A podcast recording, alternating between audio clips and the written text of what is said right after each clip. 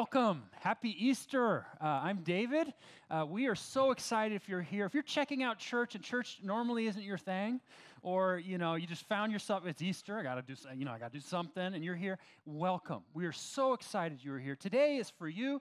This church is for you. I mean, we're really trying to be a community, as Cindy said, following Jesus. You're welcome wherever you're at in your spiritual journey. If you've been a follower of Jesus your whole life, welcome. Uh, today we get to celebrate the best story, the greatest news ever given. That is Jesus come to live among us, die on the cross. Uh, he was put in the tomb, but the grave couldn't hold him down. Uh, he is risen. And because he lives, as we just sang, uh, we can live. The, the way is made uh, available to God. Um, so, what we're going to do today is we're going to be looking at a message in Mark. If you have your Bibles, uh, you can bring them out. If you have the app or whatever, that's good too. Uh, there will be scripture on the screen. That's, that's fine just to follow along there. Uh, we are, for those of you who've been coming to Current for the last few months since we started back in September, we've been going through the book of Mark. And today we are finishing that series, which I'm a little sad about. But uh, it's really exciting to hear on Easter look at the last little part of the story in the book of Mark as, as uh, we, we focus on Jesus' death and ultimately his resurrection. So let me pray, and then we'll read the scripture and, and we'll, we'll think about this. Father, thank you for your love. Thank you for sending your son to live among us for 33 years, to live the life that we couldn't live, and then to die the death that we, we deserve on the cross. And then rising him again, raising him again from the grave, that we can have life in his, in, in his name. This we celebrate today. And Father, we just ask for your spirit now. Uh, to be with us, to be with me as I as I uh, teach these things, but to be on each of us as we consider these things, wherever we're at spiritually, whether we've been uh, far from you or close to you, or have never even considered you before. Would you, Lord? I, my prayer is not that this would be a good sermon. My prayer is that this would be a time where you touch our hearts and you move us closer to you. We ask this in Jesus' name. Amen. So uh, we're going to be looking at Mark 15, verses 33 through uh, 41. This is looking at the, the, the death of Jesus. At noon, darkness came over the whole land until 3 in the afternoon. And at 3 in the afternoon, Jesus cried out in a loud voice, Eloi, Eloi, lama sabachthani, which means, My God, my God, why have you forsaken me? When some of those standing near heard this, they said, Listen, he's calling Elijah. Someone ran, filled a sponge with wine vinegar, put it on a staff, and offered it to Jesus to drink. Now leave him alone. Let's see if Elijah comes to take him down, he said. With a loud cry, Jesus breathed his last. The curtain of the temple was torn in two from top to bottom. And when the centurion who stood there in front of Jesus saw how he died, he said, Surely this man was the Son of God. Some women were watching from a distance. Among them were Mary Magdalene, Mary, the mother of James, the younger of Joseph, and Salome. In Galilee, these women had followed him and cared for his needs. Many other women who had come up with him to Jerusalem were also there. This is God's word. I want to read one more time this powerful verse because it's really going to be our focus here. verse 37 says, With a loud cry, Jesus breathed his last, and then it says this The curtain of the temple was torn in two from top to bottom. Now, that is just a, an incredibly powerful statement because in that moment, Jesus replaced religion. Uh, religion in general says here's what you do to earn salvation. Here's what you do to get right with the divine. Here's what you do to get right with God. Uh, be a good person, take care of others. I was reading a, an article, this is years ago, that was making the compelling uh, case that when you look across the board at all the world religions, they can all be basically summed up as, as, as, one and the same in terms of what they're after, what they're calling of people. And I don't think this author was either Jewish or Christian, but he said it's basically the Ten Commandments. I mean, there's just different things. If you do this, you will earn your salvation, you will be right with God. Um, what's interesting, as we've been looking through the book of Mark over the last few weeks, is Jesus has been making this point that even if you claim to be irreligious, you still live religiously. Now, how does that work? Well, we all find our ultimate value, meaning, purpose in something. There's something that we, to borrow religious vocabulary now, serve or worship, that we have to have at all costs. Or if we don't get it, we're in trouble. Even if we don't, we can't put our finger on what that is. For instance, the rich young ruler came to Jesus For those of you guys who were here, that was in Mark 10. He came to Jesus, and Jesus very graciously, very uh, w- without judgment, non confrontationally, he helped this guy see something that he didn't know about himself, and that is his ultimate thing, his most important value, and where he got his meaning in life was his, in his worldly wealth, in his, in his possessions. And it's a, it's a, it's a powerful story. I, I recommend you check it out later if you want, Mark 10. But the guy, essentially, in his spirit, agrees with Jesus. He's like, you know what? I am finding my ultimate in my wealth. And I do know in this case, when, when Jesus was laying this out for him, I do know, man, I should be using this wealth for the poor, taking care of them, but I can't do it, is the end of that story. Or, for instance, the two guys who came up to Jesus, James and John, and they said, We want to be great, Jesus. We want power. We want to claim. We want influence.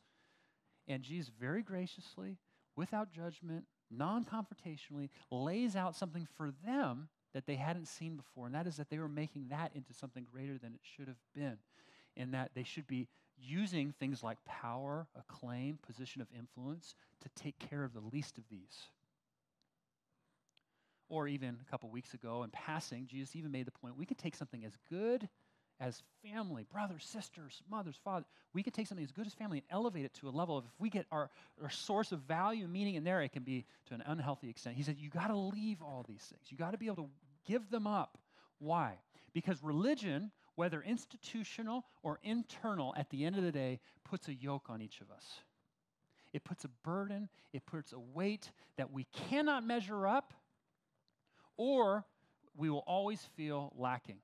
Uh, that's why I loved Kevin's story so much. I mean, what was his story that he was sharing here on, on the video? It was he had achieved the Silicon Valley life. You know, the company, the cars, plural, I like that, the house, he had everything. And at the end of that, he said, I, I don't, is this everything? Um, and of course, when tragedy uh, came into his life with, with his, his dad uh, passing away, uh, he was left asking the question there's got to be something more. There's got to be something more than this. Um, you know, I think a lot of people, when they look into, look into Christianity, look into what Jesus calls us into from the outside, sometimes tragically have a misunderstanding of what it is. And they think that it, uh, you know, Christianity, Jesus, what he calls us to is another yoke, another burden to, to be placed on us. But that's a misunderstanding. You know, I, I remember uh, um, reading an article a year and a half ago that has really stuck with me. The great and wise Brad Pitt was interviewed with CNN. He, and he said, he basically was talking about a number of things, but he, he, he, he talked about how, um, why he left the church. Excuse me. Why he left the church. And he said, he linked, it, he linked that decision to his dad, who raised me, quote, with all the Christian guilt of should and should nots, do and do, don'ts. Uh, that is the yoke of religion, is it not? That is, that is a weight that is there. But, uh, but as I said earlier, that's a tragic misunderstanding of Jesus and the scriptures of how they teach about him because Jesus replaced religion. Uh, when he died, the curtain was torn. Now, what's that all about? This torn veil, uh, this, this torn curtain in the temple. I put some slides together um, to show us this, this temple. Uh, this slide just really shows you the, the, the, the massiveness of this, of this structure. I mean, it was the outer courts. Uh, there's four divisions the court of Gentiles, and then moving into like more holy places. So the foreigners were in the outside. Even the outside was uh, 500 yards by 350 yards in Jesus' day. That's five football fields by three and a half. So huge, massive structure. In the very center was the Holy of Holies, they called it. And that's this big freestanding structure in the middle, if you could see. Um, itself was massive 90 feet by about 30. Inside this Holy of Holies was the curtain, this curtain that's being referenced here. And in Jesus' day, it would have been about 60 feet tall. One inch thick, maybe even as much as four inches thick. So we're not talking these curtains, okay? We're talking these, this 60 foot tall, maybe even up to four inch thick curtain. And what that curtain did was it kept people out from going into the presence of where it was said God dwelled. He's too holy. He's too righteous. He's too just. He's too pure. And so we, people couldn't go in except for one time a year on the Day of Atonement, the high priest would take a sacrifice behind that curtain for just a little bit to make a sacrifice for the forgiveness of the sins of the people. Why would they do that? Why had God set up that system? To deal with the yoke of religion, to deal with the weight. Why? Because God does care that we live the calling, the higher calling that He calls us to, that we do put aside our own needs, our own wants, and we take care of others, that we take care of the poor, that we do all of these things. You know what the problem is? No one can do it. No one can do it. Any religion will tell you that. Our consciences will tell us that. Uh, one of the, the texts in the Bible that made me really uh, solidify my faith uh, in Jesus and in, in, in, in fa- faith in Him is this text. It's in Romans 7. Uh, Paul, this, this guy who writes like, writes like this much of the New Testament, so just, you know, a pretty powerful guy in the, in the faith, um, a real strong leader, good guy. He wrote in this little section, he said, You know, at the end of the day, the things I want to do, I, I don't actually do. And the things I know I shouldn't do, those are the things I end up doing. And I remember reading that. I was like, oh my goodness. Aside from the institutional religion, all this sort of thing, like that makes so much sense. Like that is my story. Like I, I just love people. I love these people I care so much about. But you know, at the end of the day, I'm, I'm going to pick myself. That is the yoke of religion. But here is the good news no one could go behind that curtain until Jesus. Curtain was torn in two and in that moment, he replaced religion with relationship. We can have access to God the Father. Um, and notice this detail. I love this detail. It was torn in two from top to bottom. Um, in other words, this impossibly tall, impossibly thick curtain, barrier between us and God, was torn by God Himself, top to bottom. And that's the point. That's the good news that's the gospel of Jesus that we celebrate today. That religion has been re- replaced with relationship. Jesus, God's Son, came to live the life that we should have lived but could not live. He lived under the yoke of religion and yet did it perfectly. And yet he went on to die the death that we all deserve to give us all forgiveness in his name. Religion says, measure up, accomplish this, and then salvation, maybe. Jesus flips that completely on its head and says, You know what? I've accomplished for you what you cannot accomplish. And so to receive me. Would you receive me? To all who believe on his name, to those who, who uh, receive him, he gives the right to become children of God. He has replaced religion uh, with relationship. And I love how the story concludes here. So that happens, this amazing monumental moment, the, the, the temple the curtain temple is torn from top to bottom, and bottom in the very next verses. And when the centurion who stood there in front of Jesus saw how he died, he said, Surely this is the Son of God. You know what's so cool about that? Here's this momentous occasion Jesus' death on the cross. Curtain, the veil, the barrier between us and God has been removed. And the person who gets the honor of saying who he is, declaring him his praise for who he is, is a foreigner, an outsider. He's the one who's call, who, who gets the honor of becoming the first to be an insider, a child of God.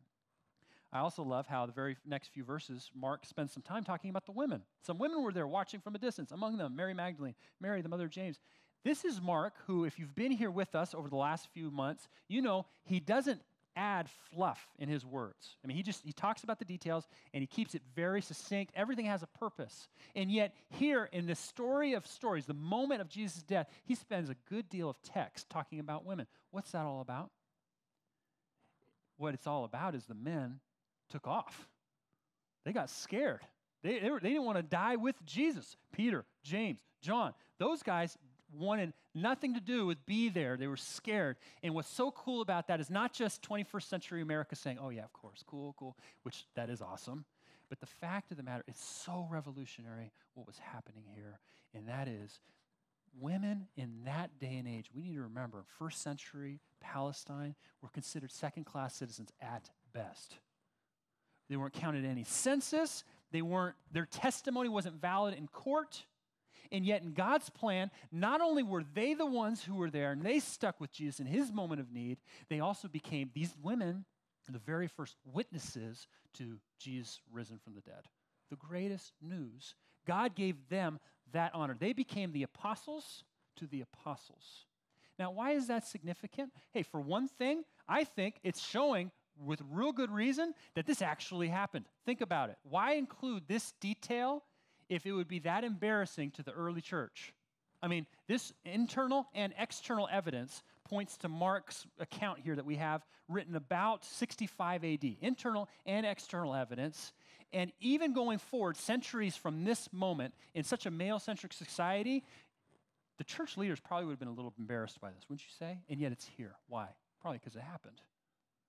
Why else include it? But here's, I think, the more important point is that God is making this statement in the centurion and in the women. He is saying, I have come from those who are far away from me.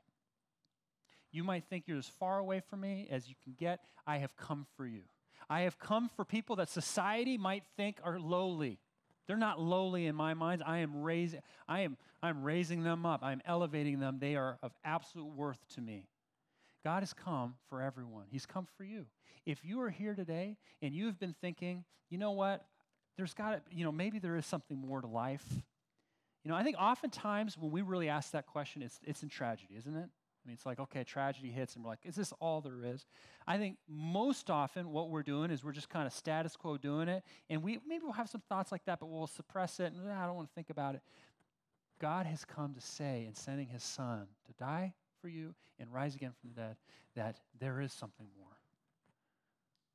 The Creator, your Heavenly Father, wants a relationship with you based on what Jesus has done for you. Does that mean we now move, we, you know, we now don't do the things God calls us to? No, we do those things. It's just that the motivation has changed. We still do, we do God's will, if anything more so. Why? Because the motivation has changed from fear, oh, anxiety, will, will I, you know, make it, to a one of joyful gratitude. Because Jesus has done for us, we lovingly serve him back. And if you're here today and you have you've been plagued with guilt, maybe, precious. You've been plagued with guilt, you think, you know what? It's, it's, you know, kind of the idea of, I don't even know why I came to church today. I feel like the walls might fall down on me. You know, I've been amazed at how many conversations since we've started this church that we've had where folks have, have asked this question. It's a good question. Does God really forgive sins the way it says he forgives sins? And the answer to that is a resounding yes, he does. Um, if you want insurance behind that thought, if that's a struggle for you, if you want insurance behind that thought, know that he it cost him no less than sending his son to die for you for any sin that you've committed. He loves you. And he wants you back into a relationship with him. The curtain has been torn. And so that's what we celebrate today. Today is, uh, today is the, the, the, the curtain torn because he lives, we live. And this is the good news that we get to share as a church. And we welcome you into this community. Not that we have it all figured out, not that we're this perfect, sinless church. No, no, no. The whole point is because we need Jesus. We all need Jesus, and we just want to move towards him. And so we welcome you into that with us. Because he lives, we get to live. Let me pray as the band comes up. Father, thank you so much for the veil torn for the curtain torn from top to bottom. You have taken care of salvation for us. You sent your son to live the life that we should, but we couldn't, and then to die the death that we deserve. And we just, we just give you praise. And because you ro- raised him from the dead, we get to have life with you too, uh, both now, experience that now, and forever, Father. We just all we can do is give you praise and thank you. And Lord, now as we get ready for baptisms to celebrate this, uh, would you just would you be would you be praised? Would you be honored? This is for you. We love you and pray all this in Jesus' name. Amen. Well, as I just mentioned in prayer, we're going to move into the baptisms here in a second. Uh, we're going to sing a song to give us time to prepare for that. Um, that's a logistical move. Um, but here's what baptism is it's an outward sign and seal of an inward spiritual reality. That is, baptism is a declaration of what has already happened in our hearts. That is, when we put our faith in Jesus to have done for us on the cross what we could not do, and that in believing in him, we have life in his name. Uh, that is what baptism is. Baptism will save us. Baptism just shows that, but it's also a public declaration. It's a party to all of this. If you would like to be baptized today, we are prepared for you to be baptized. I'm serious. We have change of clothes, bags ready for you. If you want to be baptized, if you've put your faith in Jesus, you can do that today. And what better what time to celebrate that than on Easter? Uh, if, if, you're at all interested or you'd like to make, you'd like to do that, uh, see our team in the back. There's a table back there with uh, bags, uh, instructions. Uh, they will help you through the steps, and then and then the you know the, the five folks who will be baptized will, will be up there. Uh, let's sing.